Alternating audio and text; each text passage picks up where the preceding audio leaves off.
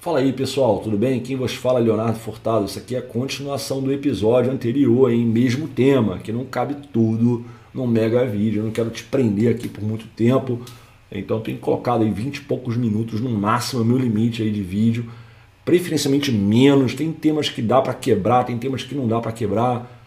Vida que segue. Isso aqui é a continuação do vídeo anterior, da mesma ideia. Então, se você está pegando o bonde andando, irmão, volta você não vai se arrepender. Vamos lá continuar com o tema do episódio anterior. Aqui eu vou dar uma demonstração com as minhas palavras, que vão de encontro com o que o RFC, que eu comentei, é, sugere em termos de ah, modelo de camadas verticalizado, muito estrito, assim assado, é mais prejudicial do que benéfico. Vamos tentar provar isso aí. Primeiro, se fôssemos implementar como o Ozzy mandava as coisas lá certinho, as, novamente, as redes talvez não seriam como nós temos hoje, seriam coisas diferentes. Ah, muitas otimizações não seriam possíveis, ah, porque ah, todos os procedimentos que deveriam ser executados numa camada deveriam ser concluídos naquela camada antes do seu respectivo PDU passar para outra camada. Aí, aquela outra camada, não, isso não ficaria visível, ela não teria acesso a como otimizar aquela informação. Faz muito sentido. Enfim, já isso foi falado no vídeo passado, vamos dar exemplos práticos aqui. Uma pergunta aqui dos garotos que estão começando, garoto que eu falo não é pela idade não, né? O pessoal que está começando na área. Switch opera na camada 2? Aí às vezes o cara está afirmando, às vezes ele está perguntando. Eu, assim, não necessariamente. Todo mundo fala sim. Não vou falar que todo mundo fala assim, também estou sendo covarde, mas muitas pessoas falam sim, suítes operam na camada 2. De verdade? Sério mesmo? Não necessariamente. Ah, vamos dar um exemplo aqui. Suítes, principalmente os modernos. Suítes modernos não precisa ser do ano passado, da semana passada, não. Modernos de anos para cá. Suítes desempenham várias coisas, suportam diversos recursos, muitas funcionalidades e muitas delas não são de coisas que não estão previstas, não podem ser sequer referenciadas na camada 2.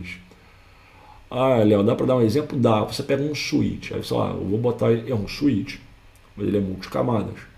Eu peguei, eu sou do tempo que eu vinha da bridge, irmão, bridge, bridge, não é nem switch.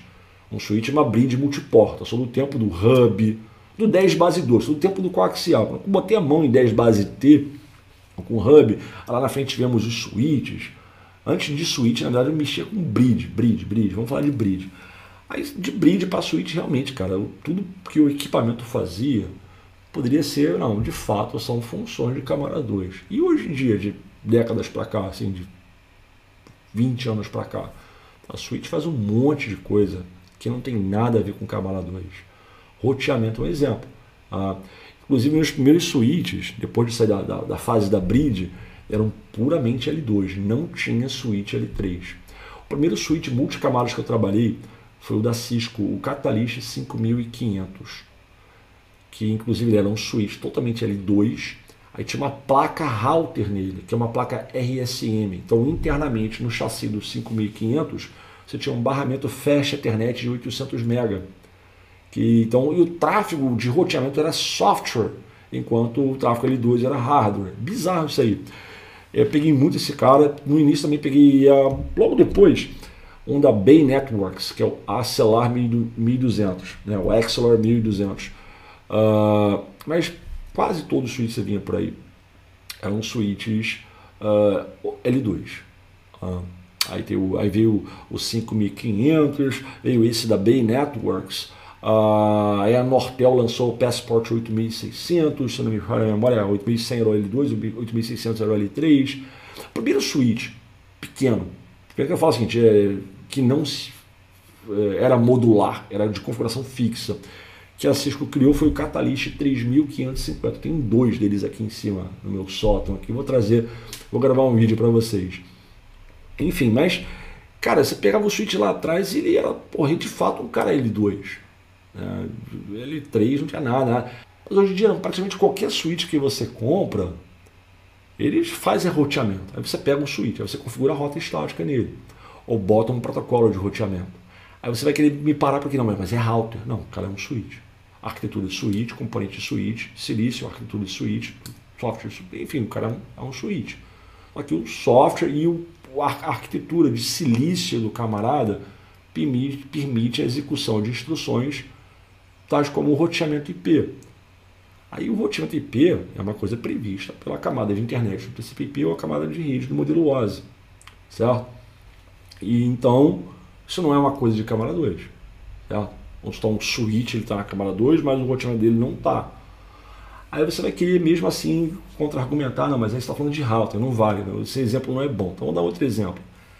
Mesmo que o equipamento esteja operando 100% para funções de 2, de comutação internet, certo? Você vai usar QoS, você tem telefonia IP na rede, tem vídeo, você quer priorizar tráfego que é sensível a latência, jitter, perda de pacote. Aí você quer, na tua rede, ter uma consistência e fazer isso como? Marcando DSCP nos cabeçalhos IP. Por mais que as tomadas de decisão de encaminhamento de quadros internet na tua rede se baseiem totalmente em L2, ou seja, o endereço físico de origem, eu aprendo e monto a minha tabela MAC, de destino eu encaminho quadro para as portas que eu tiver que caminhar, enfim. Por mais que isso aconteça puramente no L2, mas você vai estar marcando o, pacote IP, não é nem um quadro que está marcando no DSCP. Tá, DSCP é, um, é uma coisa contida no TOS byte lá do cabeçalho IP, que é do protocolo IP, que está na camada, está na camada 2, não, está na camada 3. Então, e classificação de pacotes para QoS? Olha, eu preciso de uma CL. Porque o meu servidor, que tem uma aplicação muito importante, ele não marca pacotes por padrão. Então eu vou ter que marcar o mais próximo possível da origem daquele tráfego, lá no acesso. Aí, como não tem campos no, no cabeçalho Ethernet ou no cabeçalho IP para marcar, eu tenho que olhar aquilo ali, na, talvez no ACL, vou olhar na camada 4, vou olhar a porta. Aliás, vou olhar endereço IP de origem daquele servidor e a porta da aplicação, usando uma CL. Pô, peraí, então estou olhando numa CL, uma instrução de camada 3 e uma instrução de camada 4. Mas o switch está performando tráfego L2. Mas peraí, então o switch está no L2, enfim. Aí você começa a descobrir que o switch ele desempenha funções que estão descritas em outras camadas. O switch é de camada 2. Entendeu? Tem muito exemplo aqui, cara, para dar. Eu vou fazer uma, uma policy ah, que invoque uma classe, um regime de classificação, um emprego de uma configuração que vá no payload dos dados olhar uma, uma, uma instrução que não seja no cabeçalho Ethernet. E aí? switch L2. Então, não fica justo você falar assim, o switch é um cara de L2. Não. Aí com as minhas palavras. Na verdade, o que fica justo para você falar é o seguinte, ó, tá até aqui marcado. As funções, as funções de comutação Ethernet são especificadas na camada 2. Aí estamos de acordo. Ou seja, aquele switch, como é que ele faz um encaminhamento de tráfego na rede? É L2. É uma bridge transparente, não modifica os endereços físicos em trânsito e toma decisões, né, uh, seja por storing forward, a cut through, outro método aí. Ele vai fazer o uh, encaminhamento do quadro internet, tudo, tudo com instruções L2. Mas, no entanto, ele marca QoS no cabeçalho IP, DSCP. Uh, uh, dependendo da VLAN, ele não vai fazer L2, ele vai fazer L3, né? já é roteamento, é camada 3. Aí você começa o que? Na verdade, tipificar que a função, a, aquela função específica que o equipamento está desempenhando, ela é referenciada numa determinada camada. Aí você está tendo um, um, discurso elegante, aí você está se mostrando conhecedor das funções da rede. Foque nas funções, não foque no, na camada. Ah, foque na. Entenda as funções desamarre, faça esse desengessamento, se é que existe essa expressão, essa palavra, vou dar uma procurada aqui no dicionário, é, procure esse, procure não ficar muito amarrado a essa questão que switch é L2, porque eu estou provando para você que não é.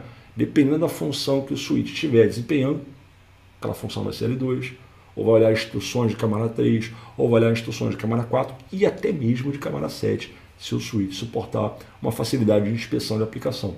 Então, esse foi o primeiro exemplo que vai bem lado a lado com o que o RFC lá sugere, né, em termos de, de que essa parte de conceito estrito das camadas do OSI é mais prejudicial do, do, que benéfico e por esse motivo que na prática as redes não funcionam exatamente como o modelo OSI sugere. Espero que você esteja curtindo.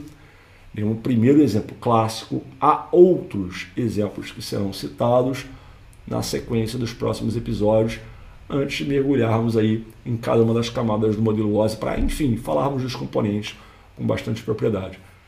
Deixe seu comentário para ver se você está entendendo, para eu saber se você está compreendendo essas instruções. Coloque lá suas dúvidas, será um prazer aí responder.